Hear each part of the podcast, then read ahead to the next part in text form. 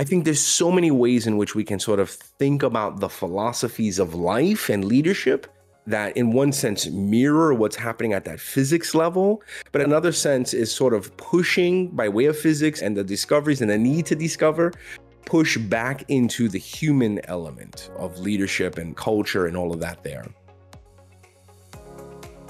Welcome to the Explorations Podcast, conversations through the lens of philosophy, arts, finance, leadership, theology, and more.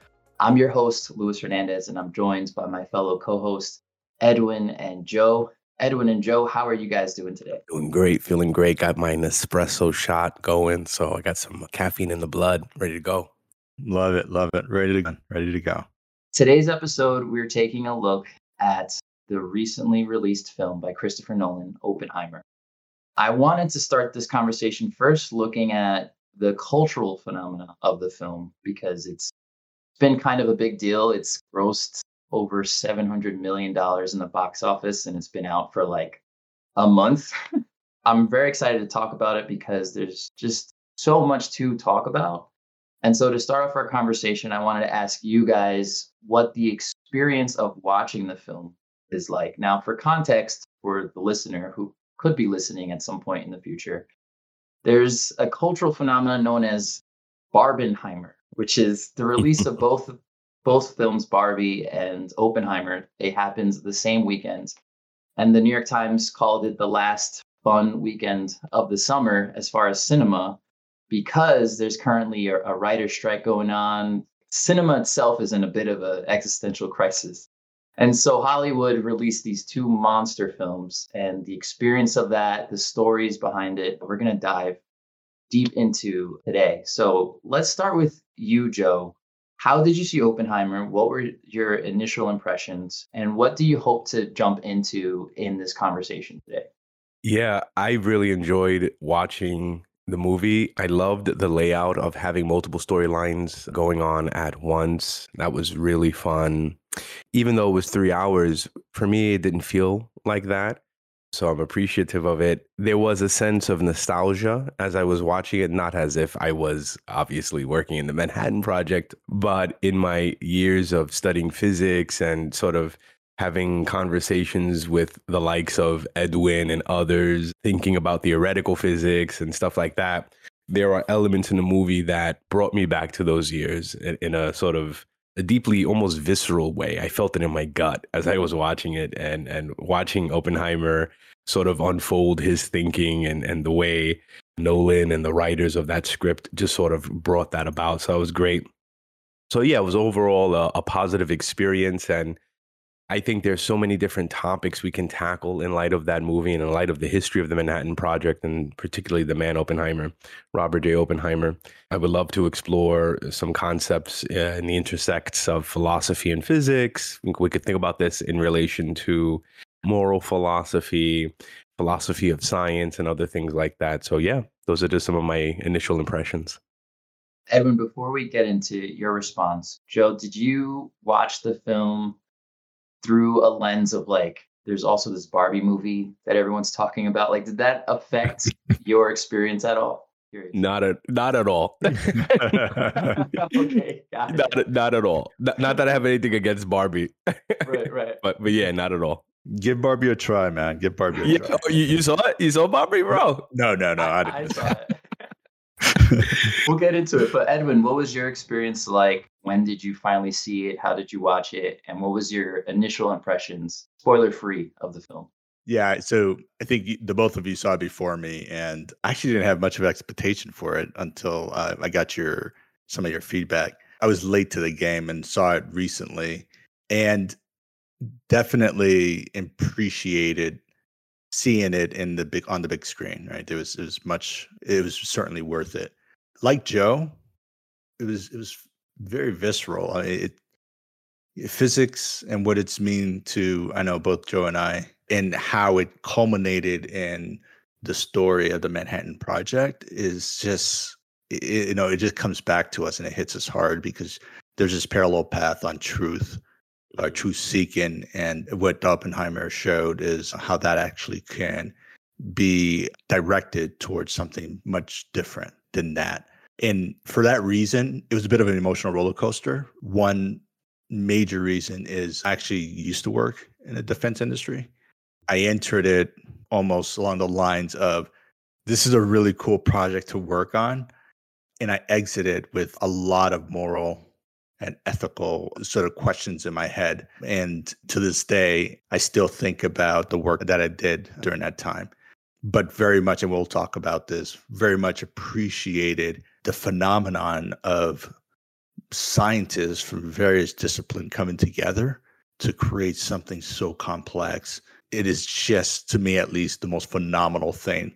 Outside of playing in a band, it's probably one of the most emotionally satisfying thing that I've done in my life. Yeah. Wow, that is very interesting. Um, I want to just dive right in. Before getting into the spoilers, my experience was I got to see a 70 millimeter print. There's many different versions of the film. The most like bombastic spectacle version of the film is 70 millimeter in IMAX. I Mm. saw the version like right below it, which I'm kind of happy about because IMAX is get really loud. One thing overlooked in IMAX is the sound system behind the screen. And that film especially, we'll get into Mm. some of the loudest sounds ever. And just like randomly too. Like it'll just be dialogue then like just just explosion. So I'm happy I, I got to see it in regular 70 millimeter. And like overall, like without diving deep, I felt like the film was a little too long, like different than how you felt, Joe. I felt like the Hmm. length, it, like that last hour just felt a little too long as far as my takeaway of what the most important aspects of the film are. But I find it interesting what you said, Edwin, like your personal like ties to the film and that experience. So let's let's jump right in. At this point, we could uh, discuss spoilers and we can get into the, the nitty gritty details of the film.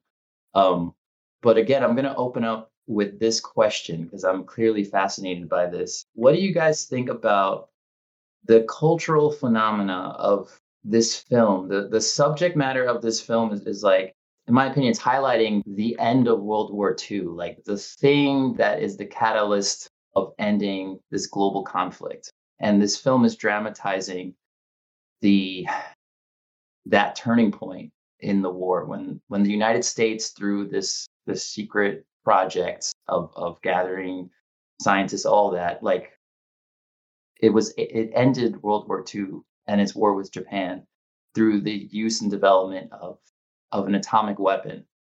Here we are in 2023, and Christopher Nolan, like the biggest director in Hollywood, makes a hundred million dollar film about this historical event. And it's, I mean, aside from Barbie, it's like the biggest movie at its time.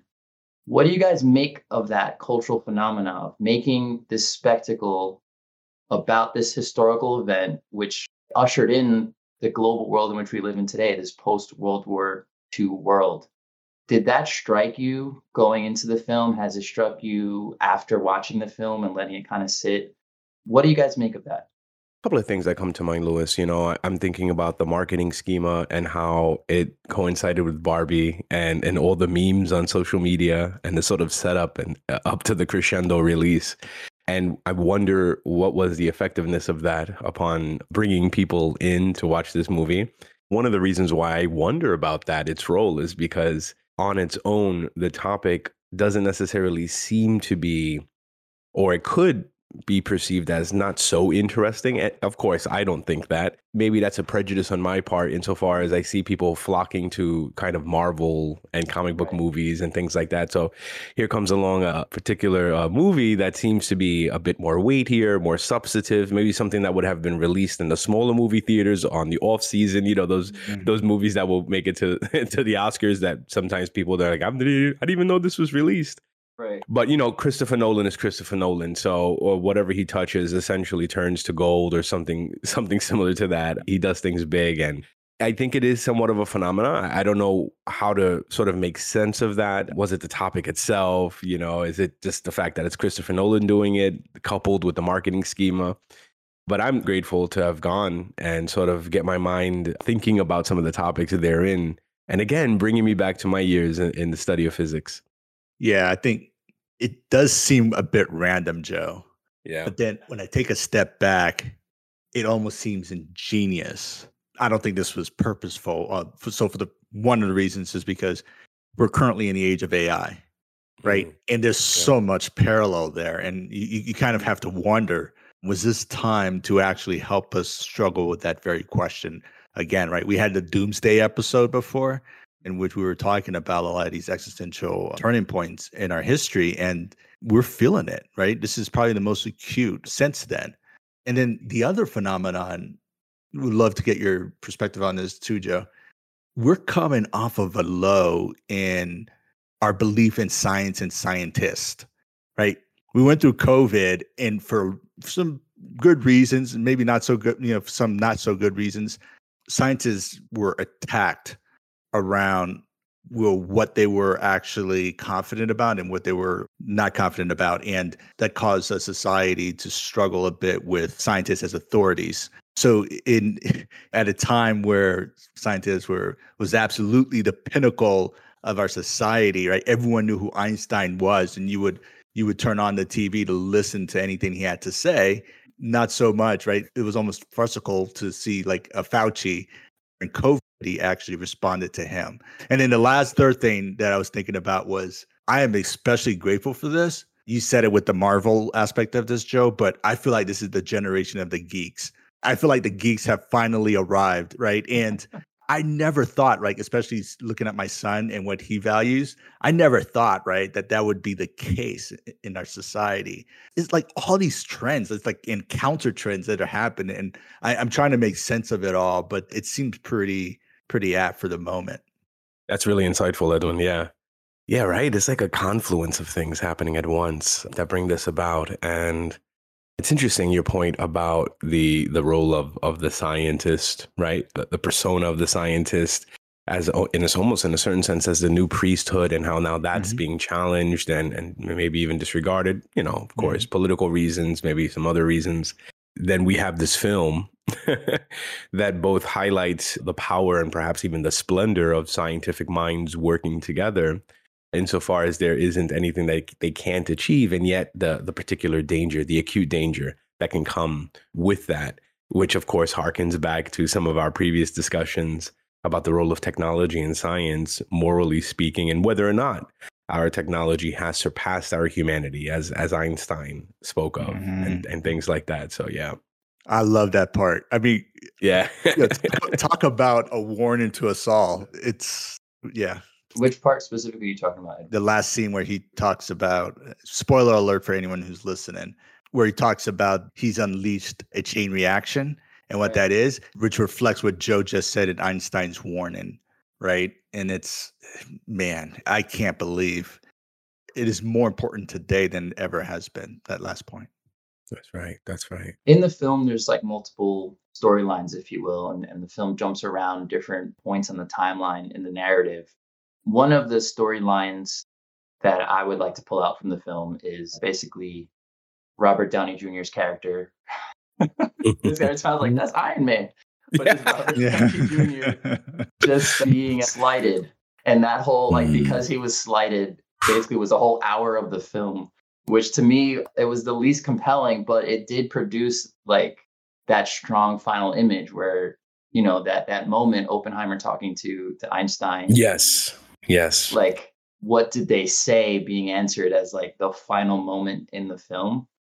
Edwin, you you you just shared the impact that moment had on you, but I was hoping we could jump a little bit more of like why did the film spend so much time like on that? Like on on Robert Downey Jr.'s character, like yeah just because of that that personal, like just that human misread, just creating a whole conflict. But also the film itself, like why did it choose to die on that hill, so to speak, to spend so much Mm. time going back to this innocent seeming conversation throughout the whole film? What did you guys think about the significance of that scene and of that storyline in the in the context of the film? I thought it was genius. I honestly, I sat through that and I was like, and it hit me like a two by four. Wow. And the reason that was is you you saw the story of the science and the scientist, and everyone really does everyone knows that that that story to some extent right i mean that's what the manhattan project actually represents right but in parallel what that part showed was the impact of the political dynamics that was involved the story of power and th- this is the most subtle part of everything that happened in the manhattan project but arguably the most important part I would even say more so than even the science, because the series of decisions that was made, right? And Lewis, I know we'll go into this because you you've brought this up in the past, is what led to all of the after effects of all of this, right? And what Robert Downey Jr. represented was the pinnacle of a politician in that era. And this still this exists today in a way that we are not aware of. Like this is uh, Joe can probably speaks more to this in terms of like the the effect of and you started this Joe with like marketing, the effect of like marketing and so on on our mm-hmm. psychology and how that's been twisted and used to essentially direct us, which is the danger of all of this, right? It's nice that's, you know, we're bringing up science again, but for what reason? How will it be used again and so on? And that was probably, in my opinion, the most important lesson in the entire movie. Not only is there a danger of taking science to where you don't understand it will go, but there's a danger of playing with power in a way that you don't understand where it will go. And that's what, Robert Downey Jr. represented. He thought he was in control in a way that the scientists thought they were in control and realized that he was far from it, right? and and, and I think that that was a that was a lesson that I think most might miss, but is probably, in my opinion, one of the most important, if not the most important. I love that, Edwin. I love your take on that because I think what that does is it brings to the forefront the human all to human element that plays a decisive role in the unfolding of scientific. Perhaps this is maybe too much of a of an overreaching word, but the scientific conquest of nature, right? Mm-hmm. Which which is one of the embedded themes within this movie, right? So so this addendum, right? This this add-on towards the end, it could be seen as that, but I, what I enjoyed of it was that it fleshed out that political element which cannot be divorced from the mm-hmm. scientific mm-hmm. element the the psychological element as well the egos that are being bruised mm-hmm. and and the play out of strategy and cunning and sort of snake dynamisms, right? The sort of serpent element. So, so there's a lot there that I saw as an important means to bring out that human element, but to also say, hey, you know, the the testing of this and then the employment, I'm using the wrong word, but the use of this weapon didn't stop there. It's not as if, okay, this is the end of World War II, but it actually ushered in, mm-hmm. right, the atomic age. And then, of course, subsequently later on, we have the Cold War and to today, right, this perpetual existential threat insofar as now we have weapons of mass destruction. And so I thought that that was important to to sort of highlight at, at the tail end of the movie. And of course, Robert Oppenheimer, his life and sort of the downward spiral or the continued challenges and that he experienced and his sort of moral acuteness, all of that. So hmm. yeah, I saw it as important.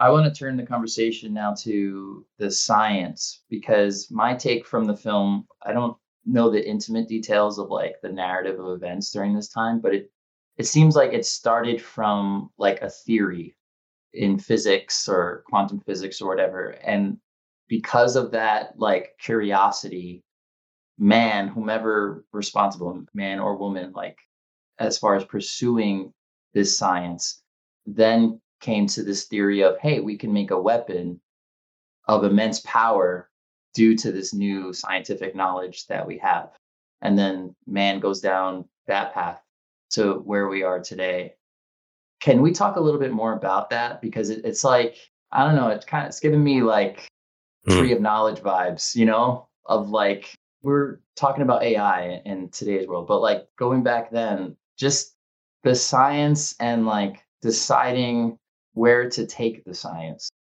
This movie and this this historical event is a story that does that. But I wonder, like, to your point, Edwin, about what the movie or, or us as society being directed to like towards something in marketing what is there to mm. to learn from man given a choice like that to pursue knowledge or wisdom that could ultimately lead to destructive behavior pursuing that path led to the deaths of hundreds of thousands of people like ultimately by actualizing the weapon that we thought we could make when we first came across this new science time that we did can you guys speak into that? Like just the, the relationship and the temptation of science in the face of politics and society? Mm. Let's walk down the path of the science itself. What Lewis just asked is super important. And maybe, Joe, this is where you're going. But remember in the beginning of the film, there was something important there, which is that Oppenheimer, he essentially theoretically was one of the original discoverer of black holes. Like this is this is big, right? Everyone like he did all this stuff, but the guy theoretically in his mind created black holes. And and I think it was called that, but no one called it black holes back then. So Joe, obviously, as the person who studied astrophysics, I was super interested in that. How does he Oppenheimer goes from black holes and at, during the same time that quantum physics is developing, and he go and, and and he takes it there yeah, my, my knowledge of his development of some of those particular theories is actually quite limited. But if I could sort of offer some conjecture here, even though the black hole, as it was eventually come to know, is a sort of celestial and astrophysical event, when we're dealing with forces like gravity on that level, as you know, Ed, when there's a marriage then between sort of large scale superstructures and the very quantum, right? And so you have this sort of beautiful merging of varying physics the physics of the small the physics of the large right uh, or in other words quantum physics and and and relativity einstein's general relativity specifically such that there is this sort of uh, marriage between the two. And even what many will argue even the breakdown of that physics at least at the event horizon insofar as we don't know what's happening but it's interesting, as you're pointing to, Edwin, how these brilliant minds like Oppenheimer and others, right?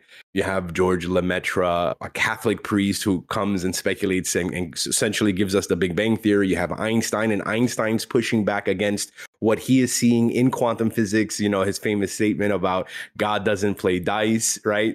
That this sort of fuzziness, you know, Einstein just did not like. And then he eventually came to accept, even speaking about it as the greatest blunder, insofar as for him, as he was working out the tensor equations, right? He had to fudge the numbers a bit and give the omega number so that the universe is static and not this sort of dynamic unfolding, which would sort of point back to a, a radical beginning. So, anyway, all of these things are, are happening and I, I, think exploring that a little bit more is important to then bridge the the human element that that's expressed also in the movie. Now, Edwin, I know you you have some background more than I do in particle physics, so maybe maybe just even the concept of fission, right? Mm-hmm. Fission, which is a, a major element in the movie, and and how this leads.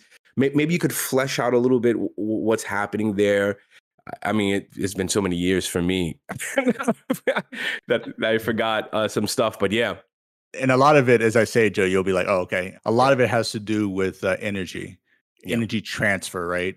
And the what's if anyone who's like basic science has ever or remember the nucleus and the electrons, you know, and so on circling in it, and the phase that wasn't intuitive at the time this is all is happening, right?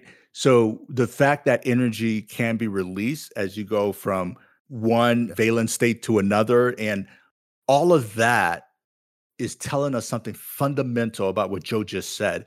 And that is everything is related and connected in physics in a way that we did not really understand.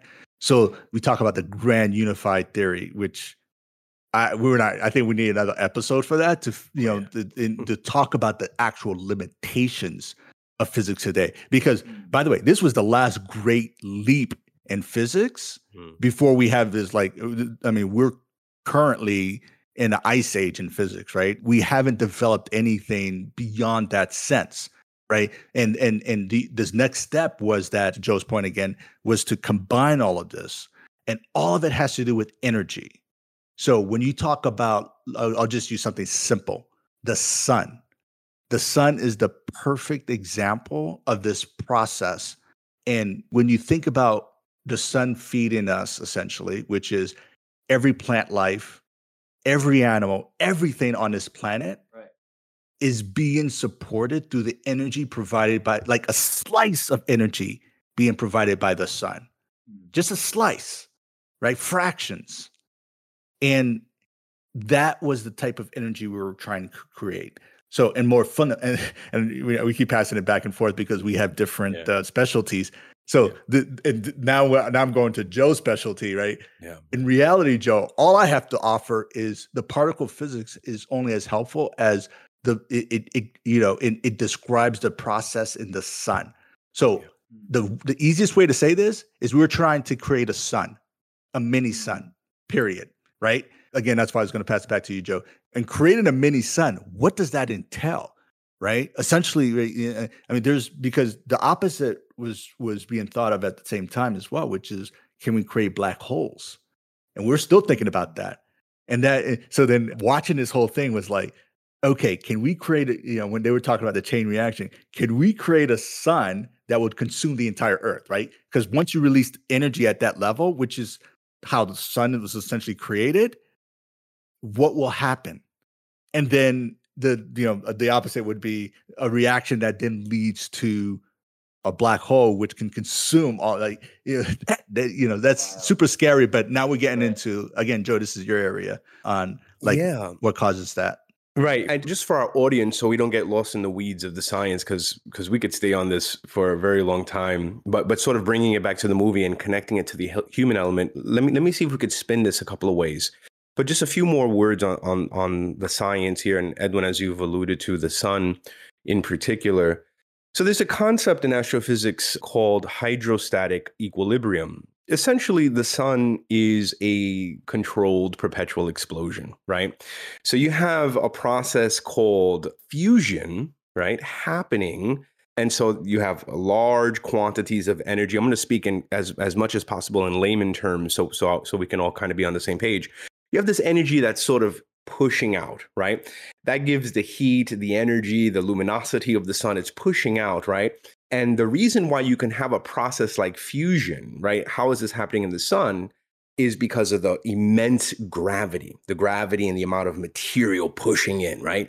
So you have gravity wanting to collapse this massive luminous object, right? A star, essentially. And then you have fusion pushing out. So you have this amazing balance, right? Which, again, one of the phrases is hydrostatic equilibrium. And, and, of course, one of the questions is wow, can we harness energy? Can we create energy like that? And of course, the trick is it happens in places like stars precisely because of the mass and the density and the gravity working all in tandem there. And so it, it brings it, and you have again at the at the quantum level and at the particle level, you have this concept called fusion. But yet in atomic physics, right, especially with the A bomb and other development, you have a, a slightly different process called fission, right? You're splitting atoms, right? Mm. Th- There's a split happening. And when you split atoms, there's a, a tremendous amount of energy that's released. And that goes into something like the strong nuclear force and the forces, if you will, that hold the atom t- uh, as such, and what happens when you split it, right? That then has to be a release of energy, and and so on and so forth. So you have all of these processes he- happening here, and you have these great minds playing on it. Now, going bringing this back to the movie, and even to I think a larger domain, we could think of all of these sort of physical processes and dynamics as analogous to the kind of human, all too human elements that we see played out in this particular movie and in, in fact, all of our lives, right? N- Now, h- how do I bridge that? How do I make the analogy? Well, let's just play around with the concept of the duality of the particle and the wave, right? Which anybody who has had any, even a cursory glance of quantum physics, you've heard of that, right? That at that level, an electron, uh, for example, behaves as a particle when observed under certain conditions, and it also behaves as a wave. And, and this raises deep questions, right? And you have differing theories that attempt to account for this because it seems like a contradiction, right? How, how can this be? How can this happen? And yet, a person like Oppenheimer in the movie has this sort of duality in his nature. You see his kind of sexual deviance, right? You, see he's kind of right. He's a womanizer, right. and yet he's brilliant, right? So you have this sort of play of forces in the person of Oppenheimer, where he's hesitant he wants to move forward right? He he sort of makes some justifications in his mind. We need to do this. And he tries to persuade other scientists because if not then the germans will go ahead of and and and, and be ahead of this. And then you see him sort of you know backtracking and that, that sort of later development of, of of the film. We have these elements which mirror analogously of course metaphorically of course what's happening at the level of physics and and, and i find that to be deeply ironic and and and mm-hmm. quite beautiful this sort of bridge mm-hmm. and and and then the kind of leadership and communal fortitude that is needed in order to to sort of forge ahead in this dynamic without crashing the boat if you will mm-hmm.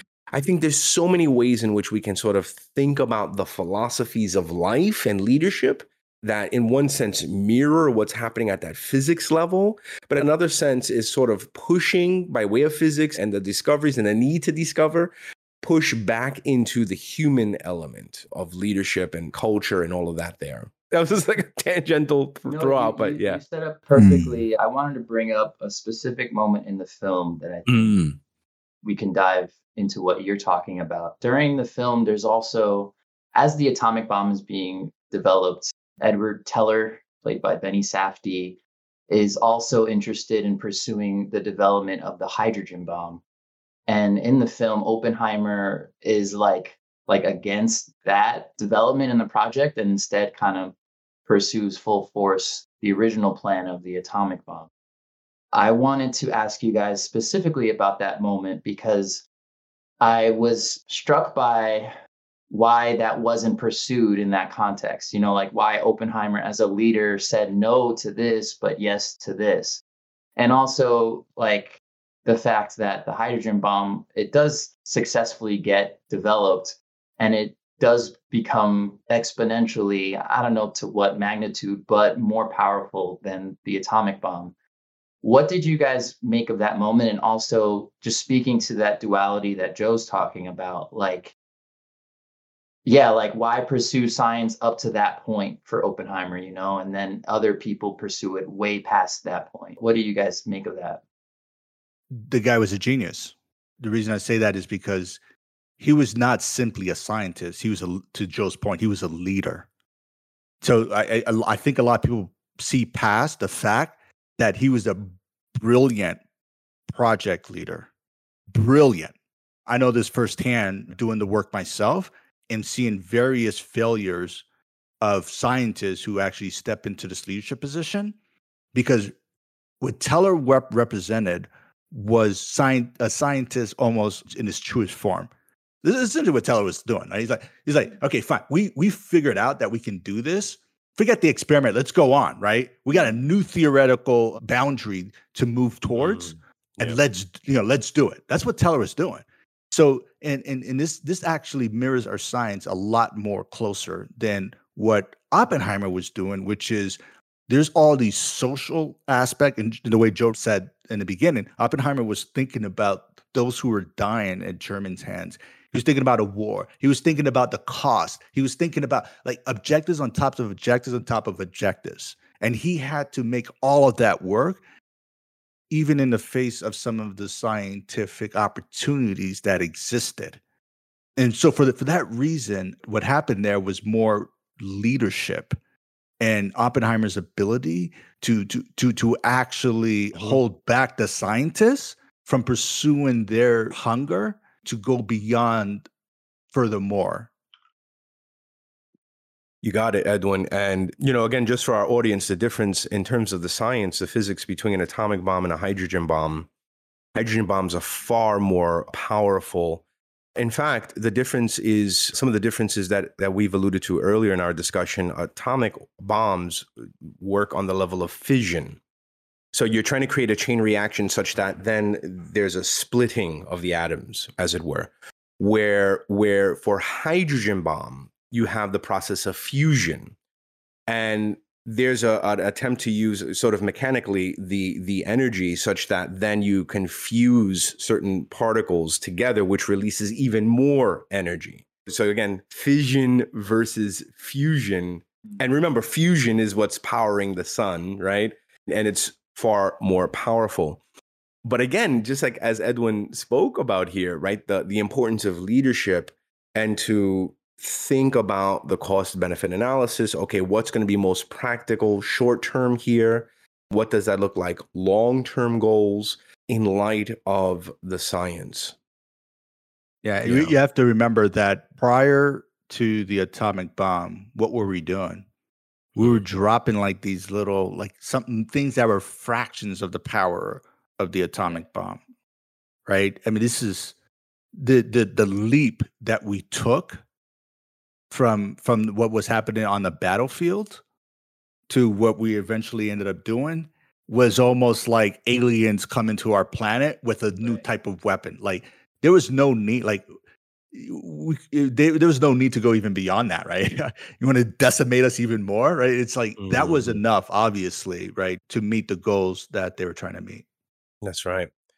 And just an interesting historical note: the first hydrogen bomb test successful test in the United States was in 1952. So so think mm. about that in relation wow.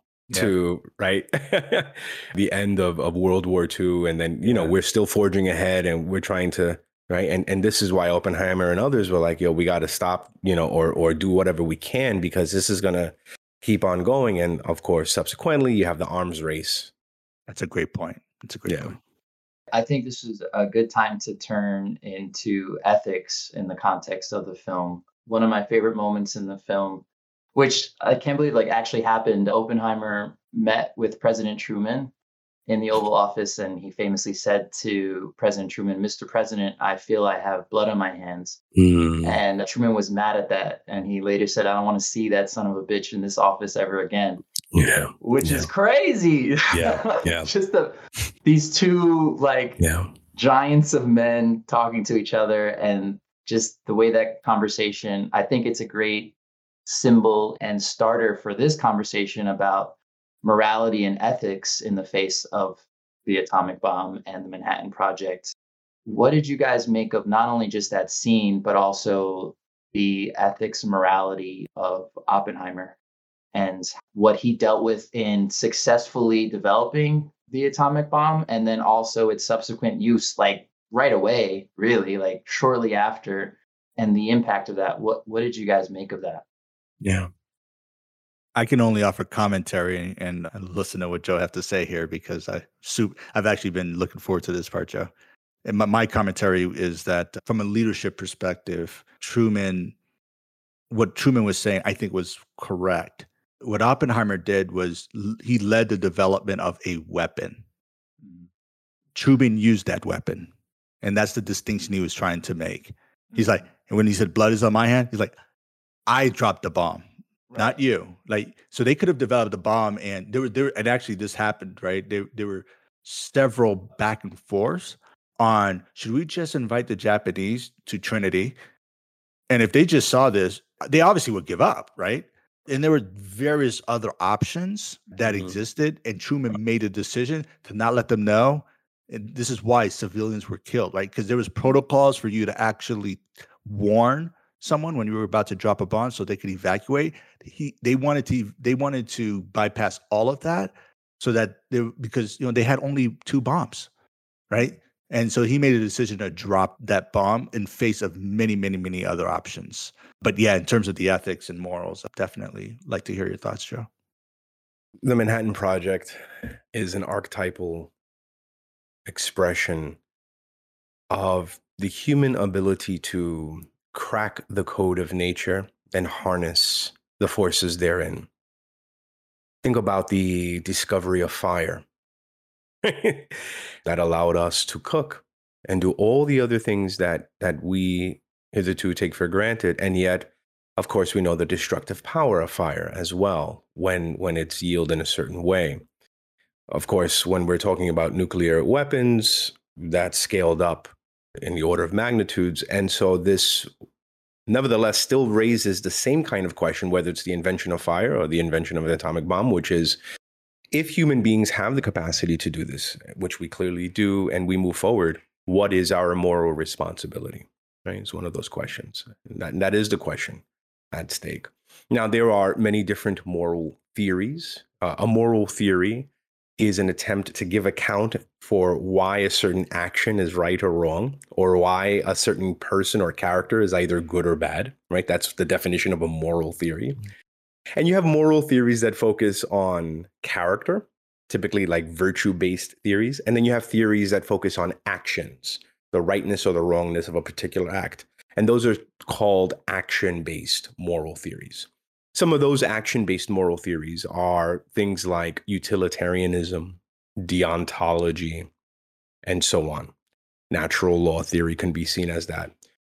And these particular theories attempt to, to, to make sense regarding the question of what actions we ought to do. So if you go with the utilitarian frame, which also is, is known as the consequentialist perspective, which by the way is the perspective that many tend to especially in our modern world tend to hold especially at the governmental level. Y- you say well the action is right insofar as it produces the greatest good for the greatest number of people involved right? So you're thinking about the action in light of its proposed end right? The, the particular the particular consequence right? Hence consequentialism.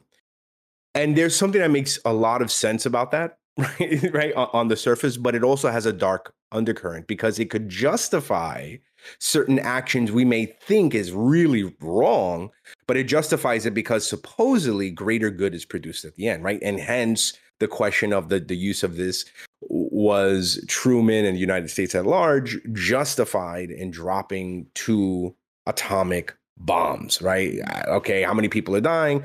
How many people have died? Future subsequent generations by way of radiation fallout. All of that there versus the good. Okay, what was the good? Well, okay, the war stopped. Okay, many American lives were saved.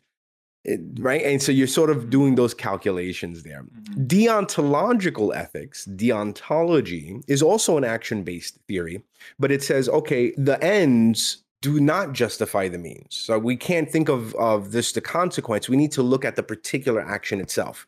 So the deontologist will say, no, there are certain actions that are inherently good. And then there are certain actions that are inherently not good, right? They're bad. Mm-hmm. And so there are those deontologists who say, never, never is it justified to torture a human being, right? Even if they have information that could save lives. It's, we're still not right because of the dignity and worth of the human being as such we have to treat them as an ends and not as a means to an end and so on so so i just say that for our listeners right, right that there are differing perspectives different ways in which we can look at this and how we determine or how do we sort of toggle through the options of these moral theories mm-hmm. in large part is going to be based on our values, right? So there's a whole nother subsystem of thought called value theory and the kind of overall metaphysical commitments and paradigmatic setup that we have. So our metaphysical commitments, whether they are religious or not, is going to deeply shape and inform the particular moral theories we will be drawn to or use and and and whatnot. So so all of that is to say that obviously it's somewhat complicated, but there are some tools at our disposal as we think through these things, not only individually, but collectively and collaboratively.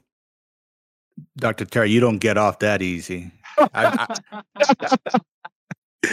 am yes. struggling with this one, man. Because, yeah. Yeah. So understanding that essentially what I heard was that there are various ethical, moral mm-hmm. models yeah. that every character in this play can use to justify the decisions they've made. Mm. But what is the right one? Yeah, I, I know that's it, it, Sounds stupid, right? To, you know, to yeah, no, no, in, I don't in think it's yeah. theoretical, but like, is I struggle with that. Like, I, I want philosophy to tell me, mm. is there is there a better model versus another? Like, what would have been the right thing to do, and based based on what? Maybe Yeah, a wow. meta model of some type. A meta model. Yeah, yeah, yeah. Wow. And and, and uh, Edwin, I'm I'm really happy you're pushing forward in this and asking the question. It's not a stupid question. It's not a naive question. It's actually the question. And if a philosopher cannot answer, then the philosopher is playing some other type of game. right? So I really, I really love your your your pushback and say, all right, bro, come on, man. What what what, what is really?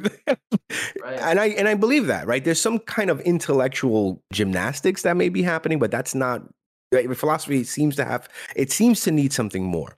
Now, go back to what I just said, right? That a lot of this is going to be radically determined by a person's metaphysical commitments, right?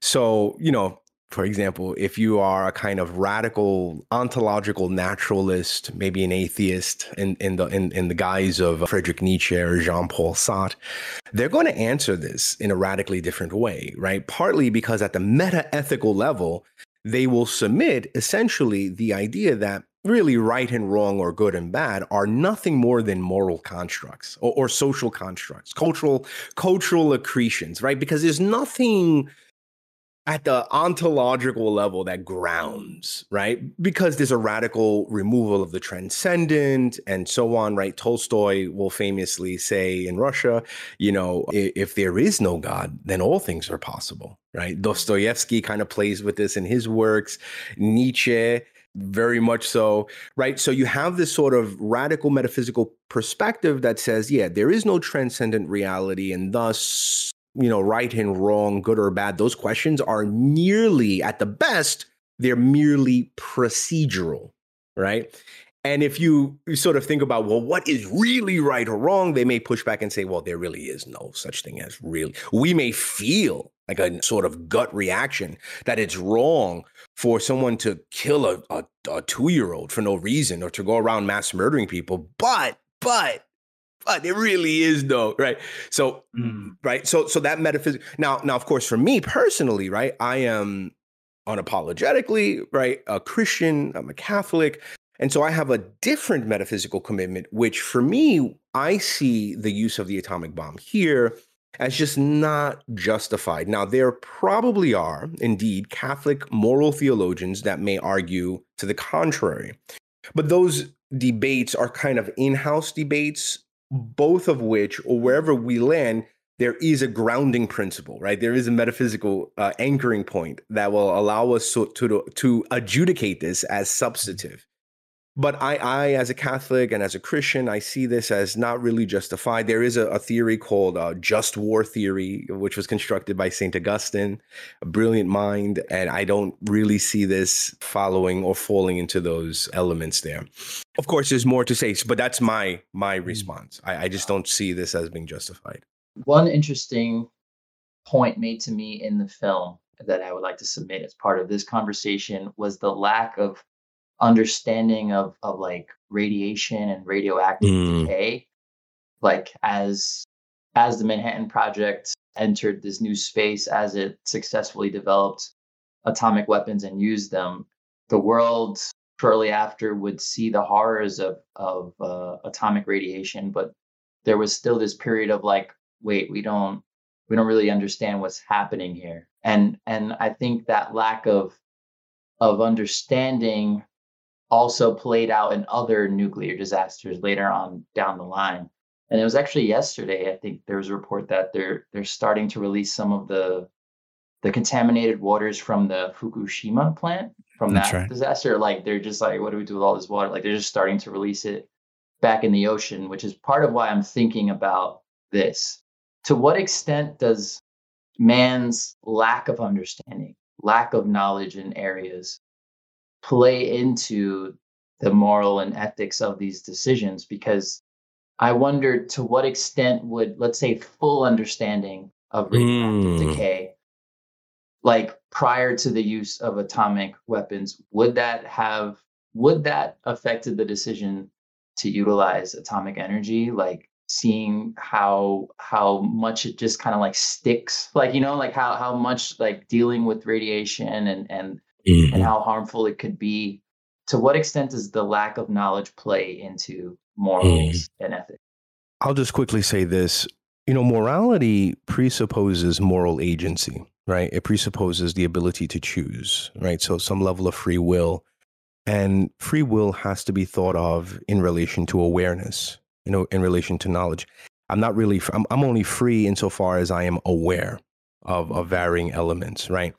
So, in other words, we don't take dogs or chimpanzees or elephants and put them on trial because there seems to be a lack of an awareness of, of the sort of moral universe. That's not saying that there aren't embedded social mechanisms among those species, right? There clearly are. But at our level, there, there's a there's a disconnect, as it were. Mm-hmm. But we can take and the same, by the way, with with with a three year old, right? right, right. A three year old, right, is doing something uh, bad, right? We don't put them on trial and say, oh, you know, we're trying to inculcate within them a, a moral awareness. We'll say, oh no, Johnny, you know, this is right, this is wrong, and so on. But but yet, it's somehow there's a deep sense intuitively of what's right and wrong as well, right? And we see that because children, one of the first things that they'll say is like, oh, that's not fair right? There's a sense of justice, mm, right? Right, right. So, so, so, so, you know, moral philosophy or, or ethics, all of this assumes a, a moral agency. And so your question is is is such a good one, Lewis, because I would submit that, you know, to the degree in which we are aware is the degree in which we are responsible, right? Mm. Now, if I mean, you know, I so if we were radically ignorant about radiation and and its its effects which I don't think that was the case at the development of the atomic bomb. And I know that the United States of America was running experiments even mm-hmm. after, many of the time secretly on citizens. A lot of people don't know this, you know. So we were definitely kind of arriving at a deeper awareness of radiation, but it didn't take a quantum physicist to know that if you drop a bomb and you have radiation fallout, it's going to have deleterious effects. We may not know how long the radiation right. or or what, you know what I mean? And in fact, there were some accidents in the Manhattan Project. There were some who were exposed to radiation poisoning. Right. And there were physicians on those bases that had to help deal with that. So there was an awareness. And so there was sufficient awareness to then say, okay, there is indeed a moral responsibility for that particular variable as right. well. Right. Yeah. And Lewis, I think it might be helpful to make this real, right? Like, I I'm not sure if you would drop a bomb today. Like the mm. you know, uh, so I think it's a real time experiment. So if you were to ask us, like, if you were to ask a president right now, all right, this is the scenario, would you drop a bomb? Not even Russia. Like this, this we're we're in 2023 in the Ooh. midst of the Ukraine war, mm. and there has been a lot of fear around whether or not we're not even talking about nuclear bombs. We're just talking mm. more compact versions of those, mm. and those haven't even been used yet. Yeah. Right. So I think it's clear that with more knowledge, we our decisions would be different. Where I struggle is that there are things that's much more complex than a than dropping a bomb on a society, right? I even, at the risk of opening all type of debates here, I even think about the way we treat each other, race relations and biases and so on, right?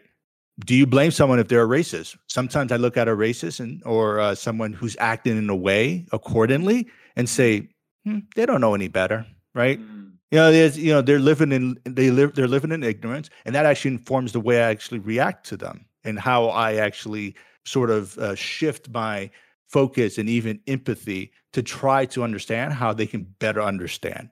So there, this is a powerful question, man. And I just maybe Joe, if you could just um, reflect on that for a quick second.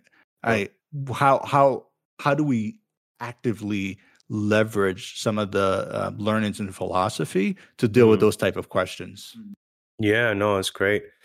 First, just by exploring some of those moral theories and value theories that I've uh, mentioned before, I, you know, uh, building our toolbox there so that we can we can better assess the data that is in front of us, better assess the the experiences that we're having. I think also to your point, Edwin, we all have a moral responsibility to get as much information as we can out there, right? And to enlighten folks and whatever that may mean, whatever that looks like. So if we're dealing with race relations and biases, being communicative and trying to set up some pathways so that folks can be aware. Of course, what people will do with that information will, will be on them. but we want to create spaces where people are made more aware of these forces that may shape and inform their own behavior and their own thinking. So I think all of that comes into play. And, I, and again, like that, right? The, the role of leadership is so important as we think about that, right? Because um, who's going to execute this? Eh, the academicians are going to stay in their ivory towers. We're going to write our books. We're going to go to academic conferences and speak. But that doesn't necessarily translate in a one to one way into everyday life, even though the whatever is discussed in the academy will eventually have a deep impact on, on the world at large years later. So we need leaders to to concretize, to take a lot of this and, and sort of bring it to the people, right? Or bring it up to the people, depending on how you, you want to see it. And it all has its role, which I always go back to Lewis, because Lewis, who's in the arts, who's in communications, in this regard, I, I that's a huge responsibility and, and, a, and a beautiful place to be in where given our infrastructure in 2023 with the internet and everything else we can get word out right in a, in a quicker and more efficient way guys thank you for this conversation about oppenheimer and the film i think from this conversation i have definitely looked at the film more positively because i think Oppenheimer's leadership, I can think about more critically in the context of the film. I don't think I looked at his leadership as closely until speaking with you guys. Yeah, like it's it's awesome to just be alive at this time where cinema chooses to hire to to focus and highlight this very very important global event and the the ethical implications of that. So I appreciate this conversation and I'm glad that we're able to go there together. So thank you. Thanks, Lewis. Thank you.